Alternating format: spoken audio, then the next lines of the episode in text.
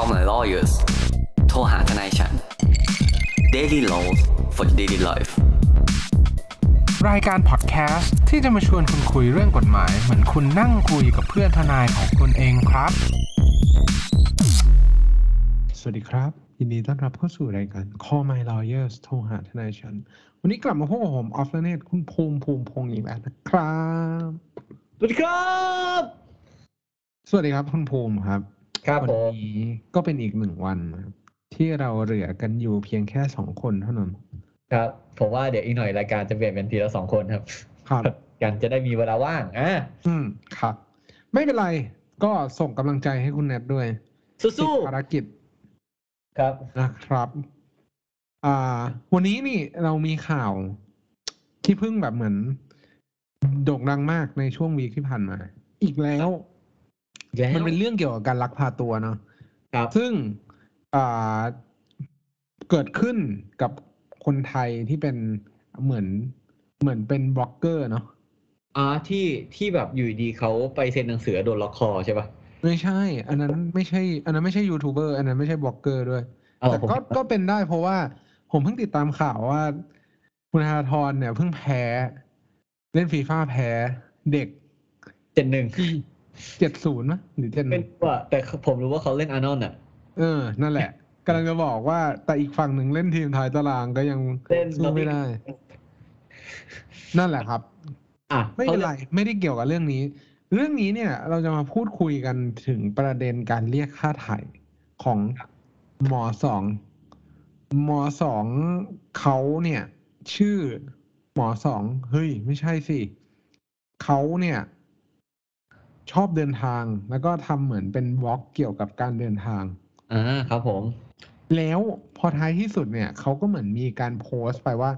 เขาจะออกไปท่องเที่ยวในแถบประเทศที่น่าสนใจก็คือประเทศแอฟริกาเนาะอ่า exotic exoticอืมก็คือไปไปเที่ยวในที่ที่มันอาจจะไม่ใช่คนที่ ไม่ใช่คนแบบ เหมือนเป็น destination ของคนแบบ ทั่วๆไปแบบเราอย่างเช่น เวลาเราเลือกไปเราไปไหน เราไปเกาหลีเราไปญี่ปุ่นเราไปอเมริกาอังกฤษยุโรปอะไรพวกเนี้ยที่ที่เรารู้สึกว่าใกล้ๆก่อนเลยนะคุณออฟก็คือไม่ใช่ไม่ใช่เมนสตรีมันมมันเป็น destination แบบหลักๆของของของคนที่แบบเฮ้ยเพราะเราโอกาสเดินทางน้อย เราก็ต้องไปประเทศที่เขาฮิตๆกันอะ อ่าก็คือเราไม่ใช่เราไม่ใช่คนที่แบบอืมหนึ่ง hardcore สองคือ เราก็อยากไปในที่ที่คนอื่นเขาไปกัน อ่าเป็นประสบการณ์เนาะอ่าครับคุณอ่าไม่รู้ยังไงแหละแต่คุณหมอเนี่ยเขาไปประเทศทางแถบอ่าแอฟริกาถูกไหมครับครับซึ่งแอฟริกาที่เขาไปเนี่ยประเทศที่มันเกิดเหตุคือประเทศ ผมอาจอาจจะอ่านผิดนะครับบูร์กินาฟาโซวะไม่รู้ประมาณนั้นครับไม่รู้ว่า pronunciation ยังไงอะไม่รู้ว่าเน้นพยางพยางค์ไหนก็เอาไปนประเทศนี้แล้วกันนะครับ ครับ ซึ่งเอาจริงๆว่าผมยังไม่รู้เลยประเทศเนี้ยอยู่ที่ไหน คือตอนแรกผมยังเข้าใจมาว่าเป็นประเทศมาลีมาตลอดเลยจนคุณออฟแบบส่งขายผมเนี่ยอะแต่ไม่ว่าอย่างไรก็ตามครับผม คือคุณหมอท่านเนี้ยเขาก็ไปใช่ไหมเขาก็โดนลักพาตัวอ่าหรือคิดแนปนั่นเองนะครับ แล้วก็มีการเรียกค่าถ่ายอะไรเกิดขึ้นใช่ไหมคุณออฟ ซึ่งครับเขาจับตัวไปนานขนาดไหนฮะคือตามข่าวที่ได้รับรายงานคือโดนจับตัวไปทั้งหมด25วันโหและกว่าที่จะได้รับปล่อยตัวมาเนี่ย ก็ต้องบอกว่า ต้องจ่ายค่าไถ่เนี่ย ให้กับกลุ่มคนที่จับตัวไปเนี่ย เป็นเงินหลักล้านเลยนะ อืม ซึ่งก็ต้องถือว่าเป็นเรื่องไม่คาดฝัน แล้วก็ขอแสดงความเสียใจกับคุณหมอหมอสองด้วยว่าโหเหตุการณ์เนี้ยมันก็มันทรมานะเออ แล้วก็คือในในวันที่อัดเนี่ย ต้องบอกอย่างนี้ว่าเขามีแพลนว่าเขาจะออกมาให้สัมภาษณ์และให้มาเล่ารายละเอียดในวันในวันน่าจะในวันพรุ่งนี้อะวันที่จะใกล้ๆจะถึงเนี่ยแหละ คือเขาอาจจะเพิ่งเดินทางกลับมาที่ประเทศไทยแล้วก็เหมือนพักรักษาตัวครับเราเนี่ย ผมกับคุณภูมิก็เลยคุยกันเรื่องข่าวนี้แล้วก็บอกว่า เออ อันนี้เหตุการณ์น่ะมันเกิดขึ้นต่างประเทศเนาะซึ่งเราก็จะมาเปรียบเทียบกันในกฎหมายต่างประเทศบางส่วนที่เราพอที่จะมีความรู้กับ กฎหมายที่จะมาปรับใช้หากกรณีเนี้ยมันเกิดขึ้นในประเทศไทย หมายความว่า อันนี้ย้อนมองในมุมย้อนกลับนะ เหตุการณ์สมมุติว่าฝรั่งเดินทางมาเที่ยวประเทศไทยอะแล้วเราเห็นว่า เออเขาหน้าตาดูแบบ ดูมีเงินอะ ครับก็ก็เลยแบบวางแผนจับตัวลักพาตัวเนี่ย คุณจะต้องโดนอะไรบ้าง มีกฎหมายอะไรเข้ามาปรับใช้บ้าง และก็รวมไปถึงฐานความผิดที่มันเกี่ยวข้องแบบ อาจจะไม่ได้เป็นการลักพาตัวทีเดียว แต่ว่ามันเกี่ยวข้องกับเป็นความผิดเกี่ยวกับเสรีภาพที่มันเกี่ยวข้องในเรื่องนี้ด้วย อ่า ซึ่งเอาจริงๆแล้วไอ้เรื่องการลักพาตัวเนี่ยมันไม่ใช่เรื่องไกลตัวเลยนะ อย่างคุณอาจจะมันแบบมันไม่ค่อยได้เกิดขึ้น ซึ่งถ้าคุณดูข่าวนะครับ ปีสองปีที่แล้วเพิ่งเกิดขึ้น ที่แบบผู้อิทธิพลท่านหนึ่งใช่ปะครับที่ลักพาตัวผมจะไม่ได้เป็นพี่หรือเป็นใครของผู้พิพากษาเนี่ยที่มีคดีอะอืมเอออ่าอ่า เรื่องน่าจะเป็นคุณบัญญิน ใช่น่าน่าน่าจะใช่ครับ ก็คืออย่างนั้นแหละ แล้วก็โอ้แต่เขาก็เขาก็เป็นคนที่สุดคนหนึ่งนะ ลักพาตัวขอล็อบบี้คดีใช่ปะถ้าผมจะไม่ผิดเขาคือคนเดียวกันอะที่อยู่ในคุกแล้วแบบเจ้าฮอไปรับปะเอาเฮลิคอปเตอร์ไปรับ คือเขาว่าเหมือนกันว่า คือผมไม่แน่ใจว่าเป็นท่านนี้หรือเปล่านะถ้าผิดก็ขอโทษด้วยแต่เหมือนแบบเออท่านก็ก็ถือแต่เขาว่าท่านนี้เขาว่าสุดแล้วกันคนหนึ่งเหมือนกันเขาก็นะครับถือว่าเป็นเป็นคนที่สุดซอยอะเออก็สุดอะก็ตัวตึงอะสมัยจะใช้ว่าตัวตึงยืนหนึ่งเออโนหนึ่งโนหนึ่งในด้านนี้โนหนึ่งเป็นโนหนึ่งคืออยากทำอะไรต้องทำให้สุดใช่ไหม ครับ ซึ่งเราก็ไม่รู้ว่าการแบบฮัสเซิลกับเรื่องนี้มันโอเคหรือเปล่าเนอะการแบบใช้เอ่อความพยายามกับเรื่องนี้นะครับ แต่ไม่เป็นไรก็ตอนนี้ก็สมมติแล้วกันสมมติว่า เอาเรื่องของคุณหมอสองก่อน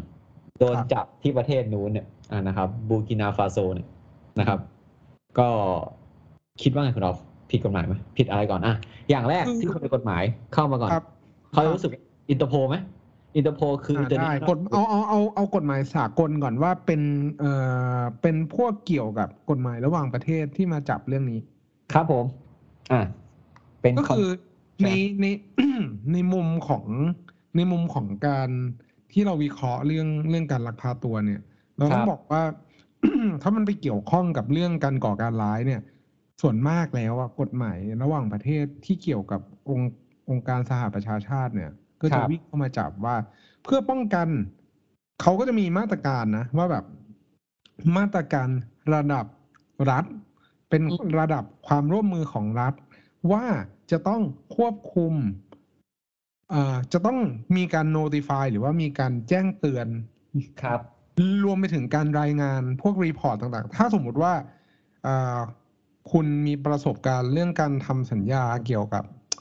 สัญญาต่างประเทศสักสักหน่อยหนึ่งอะอืมอืมอืม เขาจะอ้างมาเป็น notification ของ UN เลยนะว่าคุณ comply ตาม no- notification นี้หรือเปล่า ซึ่งตอนนั้นน่ะ เหตุการณ์ที่มันออก notification เยอะๆเลยอะก็คือในวันวันๆอ่าครับเขาก็จะมีเรื่องกลุ่มก่อการร้ายประเทศนะนู่นนี่นั่น การให้การ support หรือว่าการเข้าไปคาบเกี่ยวกับการทำ transaction กับประเทศเหล่านั้นเนี่ย จะต้องรีพอร์ตมาในอ่าในที่ประชุมของสหประชาชาติ อืม เราจะบอกว่าไอ้ notification เนี่ยเพื่อนหลายๆคนไม่เข้าใจเนาะคือองค์กรสหประชาชาติหรือ UN เนะครับผมเวลาเขามีสมาชิกใช่ป่ะเวลามันเกิดเหตุการณ์ระดับโลกอย่างเช่นนาวันวันคือนาวันวันอืมคือปรากฏการณ์ที่เอ่อมีเครื่องบินเหนือธรรมชาติใช่เป็นไม่ใช่ครับอันนี้ใช่คือเป็นปรากฏการณ์ที่ว่าสหรัฐอเมริกาเนี่ยนะครับผมก็ถูกก่อการร้ายเนาะด้วยการเอ่อมีการ hijack ก็คือการปล้นเครื่องบินสามลำถูกไหม ไปให้ไปชนตึกเอ่อเอาจริงมาสี่ลำอะสองลำไปชน World Trade นะครับอีกหนึ่งลำไปชน Pentagon ก็คือไปชนตึกของเขาอะนะครับ แล้วก็อีกลำหนึ่งก็ถูกสกัดจบก่อนอืมที่ที่หนึ่งนะครับเขาว่าจะไปจเขาว่าจะไปลงที่ White House ก็ไม่รู้จริงหรือเปล่าหรือ parliament อะไรเงี้ยนะครับอืมก็หลังจากนั้นเนี่ยก็มีการตระหนักรู้ถึงว่าเฮ้ยประเทศเราเนี่ย การก่อการร้ายเนี่ย ตอนนี้เป็นภัยคุกคามของประเทศแล้วอะ นะครับครับองค์กสหประชาชาติเนี่ยก็เรียก member เข้ามา member นี่คือ member ที่ไม่ได้เปิดเมมเองนะฮะก็คือแบบก็คือสมาชิกที่เข้าร่วมเพื่อสิทธิเสียงใน UN แล้วก็มีอ่าได้รับสิทธิประโยชน์ต่างๆเนาะอ่าเสร็จปุ๊บก็มีการเข้าไปรวมกันนะครับ ก็มีการกำหนดกฎเกณฑ์มาว่าเออคุณ ถ้า notification คือเหมือนแจ้งให้ทราบ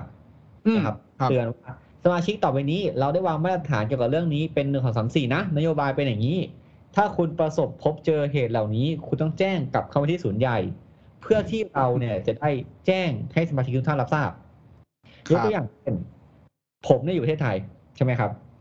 วันเดียวผมขับเครื่องบินซึ่งขับไม่เป็นนะครับผมขับเครื่องบินอยู่ลำหนึ่งนะครับ แล้วก็โดนปล้นกลางอากาศนะครับ แล้วท่าอากาศไอ้ภาพื้นดินเนะครับ ไอ้ตัวเอ่ออากาศยานเนี่ยเขารู้ใช่ไหมว่าเฮ้ยไอ้รถเครื่องบินของเราโดนปล้นใช่ไหมครับ โดนไฮแจ็คไป โดนจี้ไปอย่างเงี้ยเขาก็ต้องแจ้งเข้าไปให้ UN ทราบว่าเกิดเหตุการณ์ขึ้น แล้วก็ต้องมีการประสานงานไปถึงเราต้องแจ้งประเทศข้างๆด้วยนะ เพราะว่าเราไม่รู้ว่าเขาจี้เราไปทำอะไรถูกปะถ้าเขาจี้เราแล้วก็แบบวนเล่นแล้วก็ลงมาปกติอะไรเงี้ยเออก็ไม่เป็นไร หรือว่าเอาเงินเอาอะไรโอเคมันก็เกิดความเสียหายแค่ในประเทศเราเท่านั้นใช่ไหมครับ แต่ว่าในมุมเนี้ยบางครั้งเนี่ยการจี้นั้นเนี่ยอาจจะผ่านน่านฟ้าของประเทศอื่น สมมติเขาไป อย่างเงี้ยเขาก็ต้องขับผ่านอะไรไปผ่านพม่าผ่านอะไรไปอย่างเงี้ยนะครับ หรืออมเบอร์มานะครับพม่าเมียนมาอย่างเงี้ยเขาก็ผ่านไปใช่ไหมครับ ซึ่งเราก็ต้องแจ้งให้ทราบสมาชิกทุกอย่างก็จะได้รับการแบบแจ้งหมด แต่ผมไม่แน่ใจว่าเมียนมายังเป็นสมาชิก UN อยู่ป่ะนะครับเหมือนเหมือนจะถูกคว่ำบาตรอะไรเงี้ยซึ่งไอ้เรื่องพวกเนี้ย มันเกิดขึ้นทันสมัยขึ้นเรื่อยๆ up to date มาเรื่อยๆ ซึ่งไอ้เรื่องของการ เอ่อเรียกค่าไถ่หรือว่าลักพาตัว kidnapping taking of hostages อย่างเงี้ยมันก็มีระบุขึ้นมาเป็นสนธิสัญญาเหมือนกัน ซึ่งสนธิสัญญาอันนั้นเนี่ยเกิดขึ้นในปีอะไรครับคุณอ๊อฟผมปิดหน้าเก้านั้นเจ็ดเก้าครับหนึ่งเก้าเจ็ดเก้าอ่า ซึ่งก็เป็นเงื่อนไขที่บอกว่าเอ้ยเออคุณต้องมีมาตรการอะไรบ้างนะในการป้องกันการลักพาตัวอย่างนี้ครัใช่บไหมชื่อเต็มนะเผื่อท่านอยากไป search ก็คือ International Convention Against the Taking of Hostages นะครับ1979 ร่างที่นิวยอร์กวันที่ 17 ธันวาคมนะฮะซึ่งก็มีประเทศที่รับร่างเนี่ยเยอะอยู่นะครับอืมซึ่งในนั้นเนี่ยพอเรา search search search search search searchเจอก็เจอประเทศไทยด้วยนะครับแต่ประเทศไทยครัเราบเหมือนแค่รับรู้ แต่ไม่ได้นำมาใช้ทั้งหมด อ่าเหมือนอืมเหมือนใครเข้าไปนั่งประชุมด้วยอะไรอย่างเงี้ยนะครับ ก็ไม่ได้เอาตัวเองเข้าไปผูกพันด้วยนะครับ อืมซึ่งต่อมาเราก็ต้องถามว่า อะถ้าเราไม่ได้ ผูกพันกับสัญญานี้แล้ว ยังมีหน่วยหน่วยงานไหนไหมในโลก ที่เกี่ยวข้องกับนี้อะคนก็จะนึกถึงตำรวจสากลหรืออินเตอร์โพนั่นเองนะครับ ซึ่งเท่าที่ผมดูคร่าวๆนนี้คร่าวมากๆนะครับไอ้เรื่องของการคิดแนปเนี่ยนะครับ หรือการลักพาตัวเนี่ย ถ้ามันไม่ใช่เรื่องของการก่อการร้ายนะฮะไม่ใช่ว่าเป็นแบบองค์กรก่อการร้ายได้องค์กรก่อการเอ้ย องค์กรก่อการร้ายใดองค์กรก่อการร้ายหนึ่งนะครับ ไปจับใครขึ้นมาเรียกค่าไถ่นะครับ ถ้าไม่ใช่ในของการก่อการร้ายเนี่ย ถ้าที่ผมเข้าใจมันก็ไม่ใช่อยู่ในอำนาจหน้าที่ของเอ่ออินเตอร์โพในมุครัมบนะครับ อะครับกลับกันสมมติเรื่องเนี้ย เกิดขึ้นที่จังหวัดอะไรดีเอาต้องเป็นก่อนต้องเดี๋ยวผมขอพูดเรื่องประเด็นเมื่อกี้เพิ่มเติมอีกนิดนึงเสริมคุณภูมินิดนึงว่าครับในระดับเอ่อกฎหมาย international แบบเหมือนพวก treaty หรือว่าอะไรพวกเนี้ยความร่วมมือต่างประเทศเนี่ยครับต้องบอกก่อนเลยนะว่า มันแอบเป็น มันแอบเป็นดาบสองคม ผมเข้าใจว่าดคำว่าดาบสองคมเนี่ยใช้กับพวกระบบ treaty หรือว่าความร่วมมือทางภาคีพันธมิตรอะไรพวกนี้ได้ดีมาก เพราะว่าด้วยความที่เราเป็นประเทศที่อาจจะเราเป็นประเทศที่อาจจะยังมีกฎหมายมารองรับ เรื่องพวกบางอย่างที่ตามมาตรฐานสากลไม่ได้ในในผมหมายถึงสมัยก่อนเนาะหมายความว่า ไม่ว่าจะเป็นเรื่องความร่วมมือเกี่ยวกับ ทรัพย์สินทางปัญญาทางการค้าต่างๆ เกี่ยวกับการอ่าอันอ่าสุขลักษณะอนามัยหรือว่าพวกมาตรการต่างๆ ที่เป็นการยกระดับยกร่างกฎหมายต่าง ๆ เนี่ย ก็ต้องบอกเลยว่า มันก็แอบลำบากสำหรับคนในยุคนั้นเหมือนกันนะว่า คุณไปคอมมิตไว้กับเวทีโลกอะ่ะอืมคุณสามารถทำอะไรได้ ตามที่คุณคอมมิตไว้ได้หรือเปล่า อ่า อ่า เรื่องเรื่องแบบเนี้ยมันนั่น ซึ่งอันนี้เรื่องแต่แต่เรื่องนี้ผมขอเมนชั่นนิดนึงว่า ประเทศไทยเราเราจะเน็ตซีโร่นะครับ คือลดการปล่อยคาร์บอนไดออกไซด์อะครับ อืม ก็คือเออมีอะเราต้มีองบกาอรกประกาศไว้ชัดเจนเอาเหรอ ปีปีปีเท่าไหร่ครับ ผมจำไม่ได้ว่าปีเท่าไหร่แต่เร็วๆเนี้ยแหละเอาเหรอครับ ไม่เร็วไม่เร็วมาก ไม่เร็วมาก คือเราต้องบอกกันว่า net zero เนี่ยไม่ได้แปลว่าประเทศเราจะไม่ได้เอาเราต้องพูดเรื่องนี้ก่อน net zero อันนี้ขอนอกเรื่องนิดนึงนะครับถ้าผู้ฟังถ้ามาฟังเรื่องของการลักพาตัวเนี่ยขอโทษจริงๆนะครับเพราะว่าเราต้องบอกก่อนว่าประเทศเนี่ยในโลกนะครับเขาจะมีคาร์บอนเครดิตถูกปะก็คือเครดิตการปล่อยคาร์บอนถูกไหมครับ ประเทศที่ทำเชิงอุตสาหกรรมอย่างเงี้ยหลายๆประเทศอะเขาไม่ได้แคร์เขาก็ปล่อยคาร์บอนปล่อยก๊าซคาร์บอนมอนอกไซด์เข้าไปใน อากาศใช่ไหมครับ เกิดมลพิษ บางคนเรียกเป็นก๊าซเรือนกระจก เกิดเป็นอ่าวิกฤตการณ์โลกร้อนเป็นส่วนหนึ่งของเรื่องพวกนั้นอะไรเงี้ย ซึ่งก็เลยมีการคิดเรื่องคาร์บอนเครดิตขึ้นมานะครับคาร์บอนเครดิตเนี่ยก็คือคุณน่ะ ถ้าคุณปล่อยก๊าซเยอะ คุณต้องหาคาร์บอนเครดิตจากที่อื่นมาเติมอืมก็เจอประเทศหลายๆประเทศเนี่ยอย่างเช่นเคนยาเนี่ยผมก็เคนยาผมดูเรื่องวิ่งเนาะผมก็ไป search search search ดูเนี่ยครับเขาก็บอกว่าบางครั้งในเคนยาอย่างเงี้ย ต้นไม้เขาเยอะครับ เขาไม่ค่อยได้ทำอุตสาหกรรม เขาก็บอกโอเคไม่เป็นไรสประเทศคุณออฟเนี่ย ใช้คาร์บอนเยอะใช่ไหมปล่อยคาร์บอนเยอะ emission เยอะ คุณออฟก็มาเอาที่ผมไปเอาเครดิตผมไปใช้อะไรเงี้ย ซึ่งถ้าประเทศไทยเนี่ย ตอนนี้ผมไม่รู้ว่าประเทศไทยเนี่ยปล่อยคาร์บอนน่าจะเป็นติดลบเนาะครับน่าจะมีการปล่อยที่ที่มากกว่าการเอ่อรักษาตามต้นไม้อะไรเงี้ยนะครับ อืมก็ถ้าเขาประเทศไทยทำเป็น net zero ได้อะผมว่าก็ดีนะอืม ก็คือทำให้มันดูอะระหว่างการปล่อยกับการใช้อะไรเงี้ยแต่เขา net zero ของคุณออฟเนี่ยไม่ได้หมายถึงว่าโอเค ถ้ากูปล่อยเกินกูซื้อที่อื่นเอาอย่างนี้ไม่ใช่ฮะอืมไม่ไม่ต้องบอกว่าในระหว่างที่คุณภูมิกำลังอธิบายเรื่อง Net Zero เนี่ย ผมก็เลยรีบ research เดี๋ยวหาว่าผมแบบพูดความแบบเหมือนพูดเรื่องไม่จริง คือท่านนายกเนี่ยได้มีการประกาศในเวทีประชุม COP 26 ไว้ ว่าจะ Net Zero ในปี 2065 เดี๋ยวเดี๋ยวผมลืมคุณออฟลืมไปเลขหลักร้อยป่ะไม่2065ปีคศเออผมเข้าใจก็ไม่ใช่สองห้าหกห้าใช่ไหมเป็นสองศูนย์หกห้า2065ครับ แล้ววันนั้นท่านนายกก็จะมาประกาศว่า เราทำได้แล้ว2065นี่น่าจะอีกประมาณสี่สิบสามสิบสี่สิบปีปีสบายแข็งแรงกันตาอืมเออนั่นแหละครับก็ก็ไม่เป็นไร อันนี้เป็นแค่แผนนโยบายการ net zero zero emission ของประเทศไทย เราต้องบอกว่าการตั้งเป้าหมายระยะไกลดีกว่าการไม่ตั้งเป้าหมาย อย่างน้อยเราก็สุดยอดขยับเข้าไปในเป้าหมายทีละนิดนะครับ แต่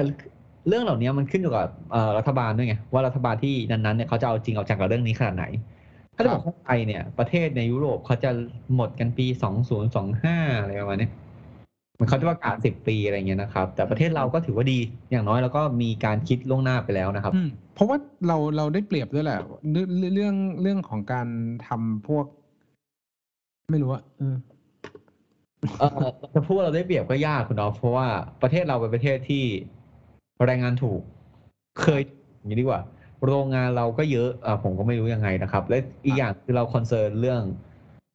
ธรรมชาติค่อนข้างน้อย อืมอืมอืมมาแต่ก็ ก็ลองดูครับว่าถ้าตอนเนี้ยสมมติรัฐบาลบอกว่า2065ใช่ไหม แต่ถ้าคุณช่วยกันลดได้คนละไม้คนละมือเนี่ยก็ดีนะครับ ครับ ถูกต้อง ก็อืมก็ลองดูว่ายังไงครับครับการการลดการใช้ถุงเนี่ยถุงพลาสติกอะนะถุงถุงอื่นใช้เถอะใช่ไหมกูว่าปล่อยคาร์บอนได้คุมกำเนิดตอนนี้เลยดีกว่านะครับ ก็ การลดใช้ถุงก็ช่วยได้นะครับ ไปไหนก็เอาถุงผ้าไปนะครับ มันช่วยได้ไม่เยอะฮะ มันแค่สร้างลักษณะนิสัยกับสร้างการตระหนักรู้ถึงปัญหาของโลกใบนี้เท่านั้นเอง เรากลับมา นอกจากตอนนี้เราปล่อยคาร์บอนแล้วคาร์บอนปล่อยไว้ มีการปลดปล่อยคาร์บอน มีการเน t ซีโร่ขึ้นมาถึงเสร็จปุ๊บ ก็นี่คุณหมอสอนคุณออฟเราพูดมาสิบแปดนาทียังไม่ได้เข้าเรื่องเลย คุณหมอสอนถ้าถูกลักพาตัวประเทศไทยเนี่ย มีกฎหมายอะไรบ้าง ก็ต้องบอกว่ากฎหมายที่วิ่งเข้ามาจับเรื่องเนี้ย เท่าที่ผมจำได้นะ ผมครับเคยทำ ผมเคยทำ episode เรื่องค่าไถ่ไปแล้วไอ้ยผมเวอร์เลยวันนั้นคุณออฟอืม episode สายกลหมับครับ อธิบายสับเรื่องค่าไถ่ผมแบบอะไรคือแรงบันดาลใจคุณออฟอะก็คือต้องบอกว่ามันก็เกี่ยวพันกับการกระทำความผิดฐานลักพาตัวเนี่ยแหละเพราะว่าการการเรียกค่าไถ่เนี่ยก็ต้องบอกว่ามีกำหนดไว้ในประมวลกฎหมายอาญาไว้ชัดเจนเลยครับ ว่าการกระทำความผิด ในลักษณะที่จับตัวคนใดคนหนึ่งไปเนี่ย เพื่อที่จะได้มา ซึ่งค่าไถ่ครับซึ่งตามความหมายของคำว่าค่าไถ่เนี่ยคือเงินหรือประโยชน์อะไรก็แล้ว แต่ที่ใช้แลกกับอิสรภาพของบุคคลคนหนึ่งอืมนั่นหมายความว่า ค่าไถ่เนี่ยจะเกิดขึ้นได้ก็ต่อเมื่อมีการกระทำความผิด ในการเรียกค่าไถ่ไปก่อน ก็คือมีการจับตัวมีความผิดเกี่ยวกับเสรีภาพเกิดขึ้นก่อน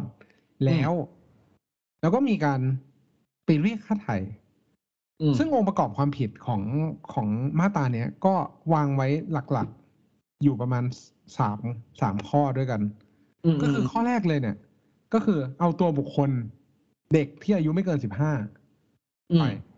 คือเขาเขาไม่สนใจนะ ว่าคุณจะเอาไปด้วยวิธีการใดก็แล้วแต่ แต่เอาตัวบุคเอาตัวเด็กที่มีอายุไม่เกินสิบห้าปีไปเนี่ย อันเนี้ยก็เป็นหนึ่งในองค์ประกอบความผิด เอาสองง่ายๆ ไอไอไอขอขอนี้ครับไอไอเด็กไอสิบห้าเนี่ย คุณไม่ต้องบังคับนะ สมมุติว่าอืมผมแค่แบบขับรถเนี่ย ไปที่นั่งเลยโรงเรียนหนึ่งแล้วเปิดกระจกรถแล้วบอกว่าหนู หนูอยากกินอมยิ้มไหมผมมี อะ เด็กก็เข้ามาไปเล่นเกมบ้านพี่ไหม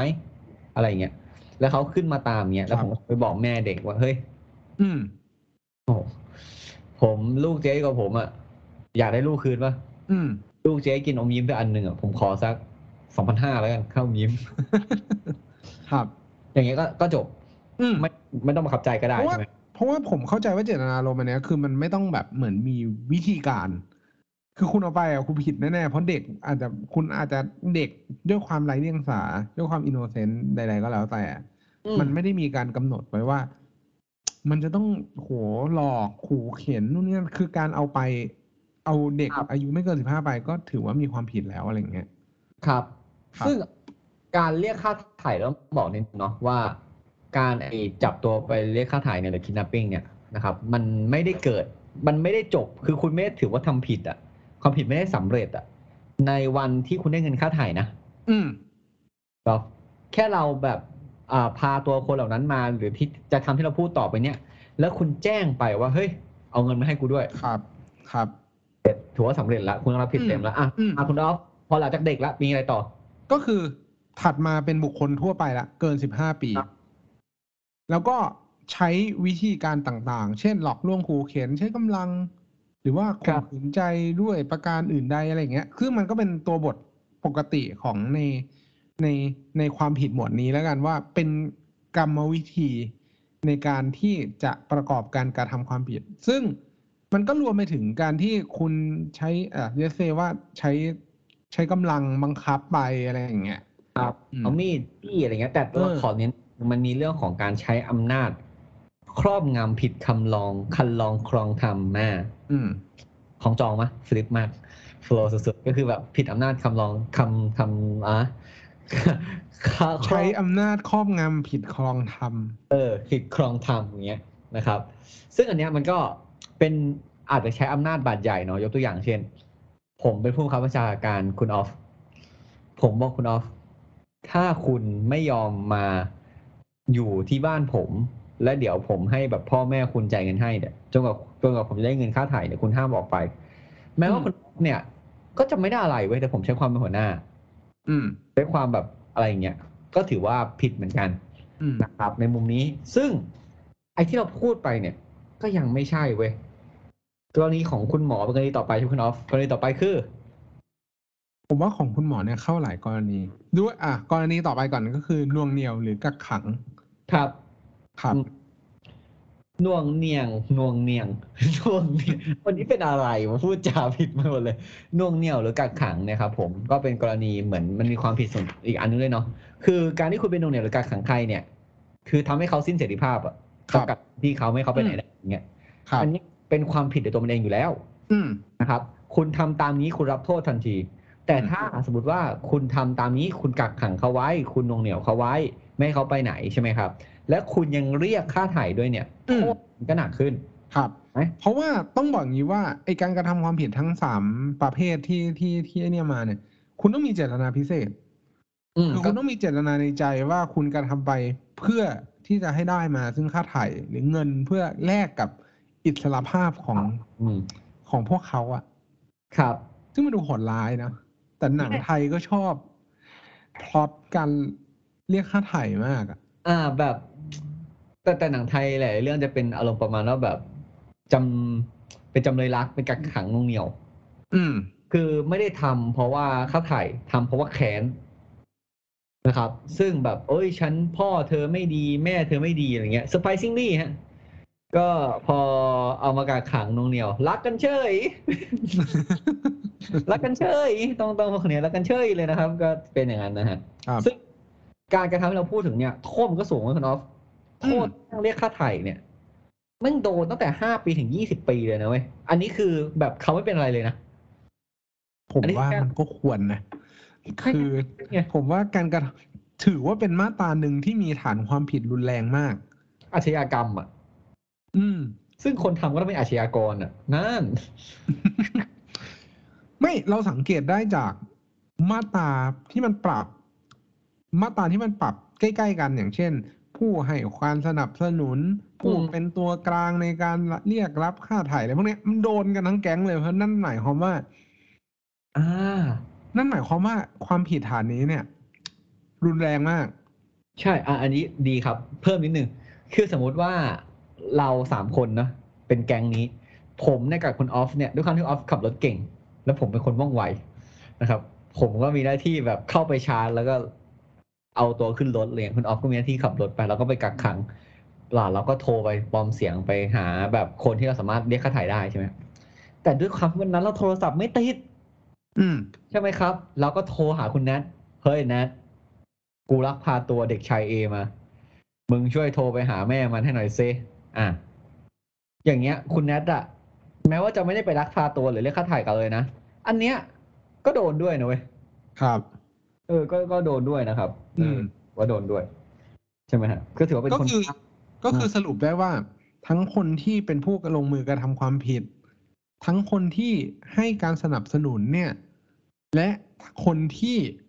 ช่วยเหลือในการเรียกค่าถ่ายทำตัวเป็นคนกลาง แล้วก็ มันมันมันเป็นอย่างนี้นะอืมไอคนที่เป็นคนกลางเนี่ยไม่ใช่คนทุกคนจะเป็นคนกลางเอ่อไอรับค่าถ่ายได้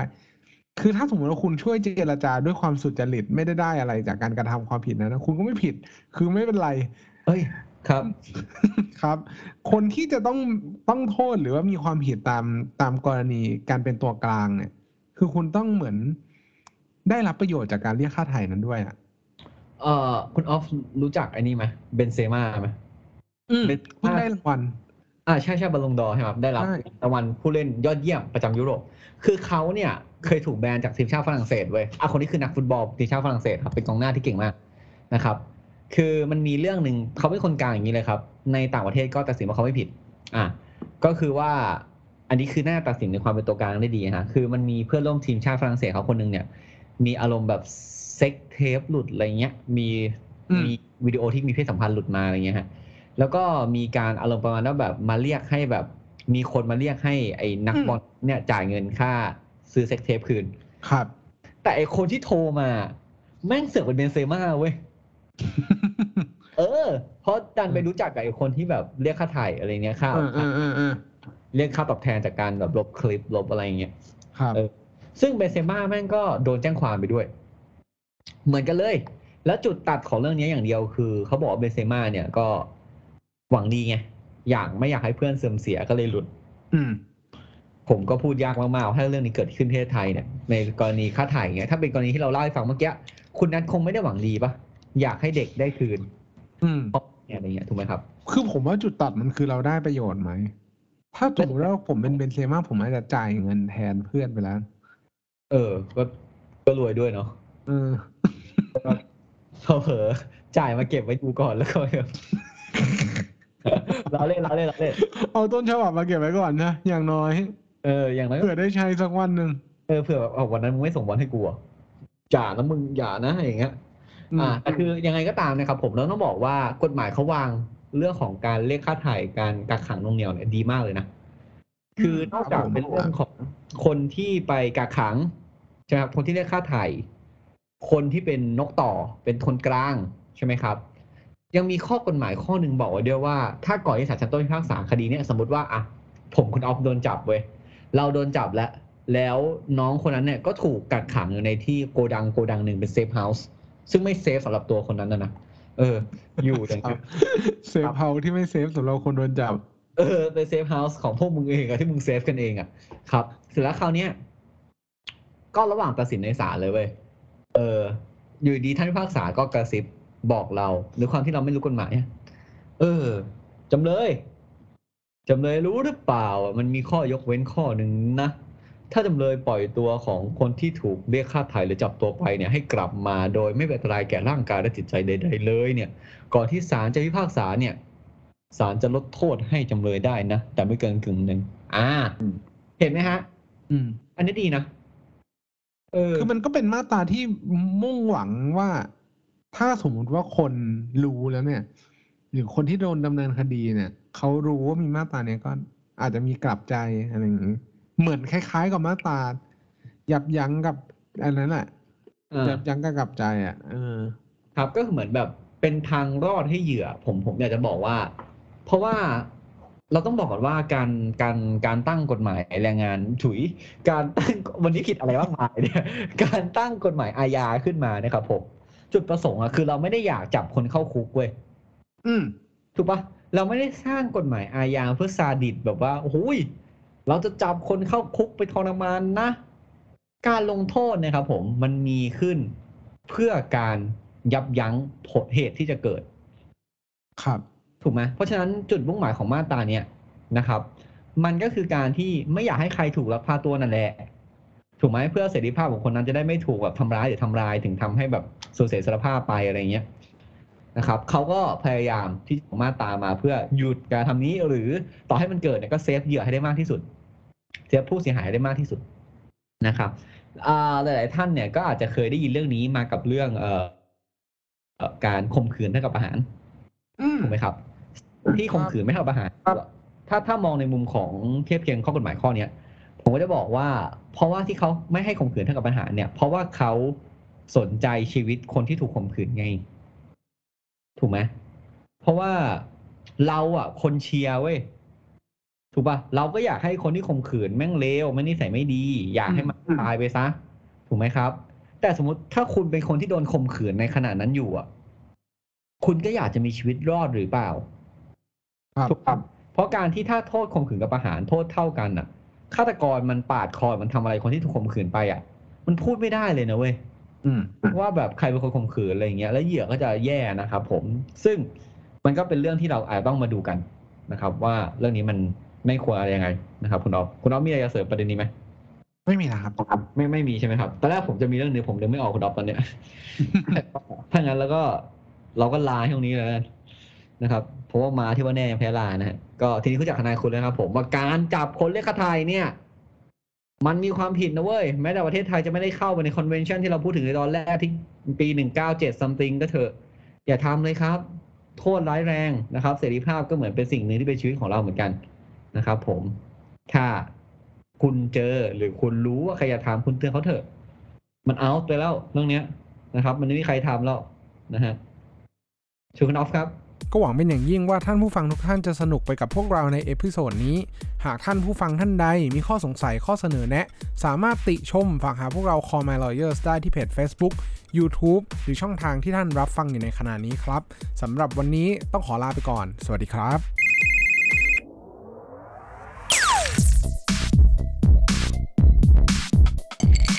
Daily laws for daily life.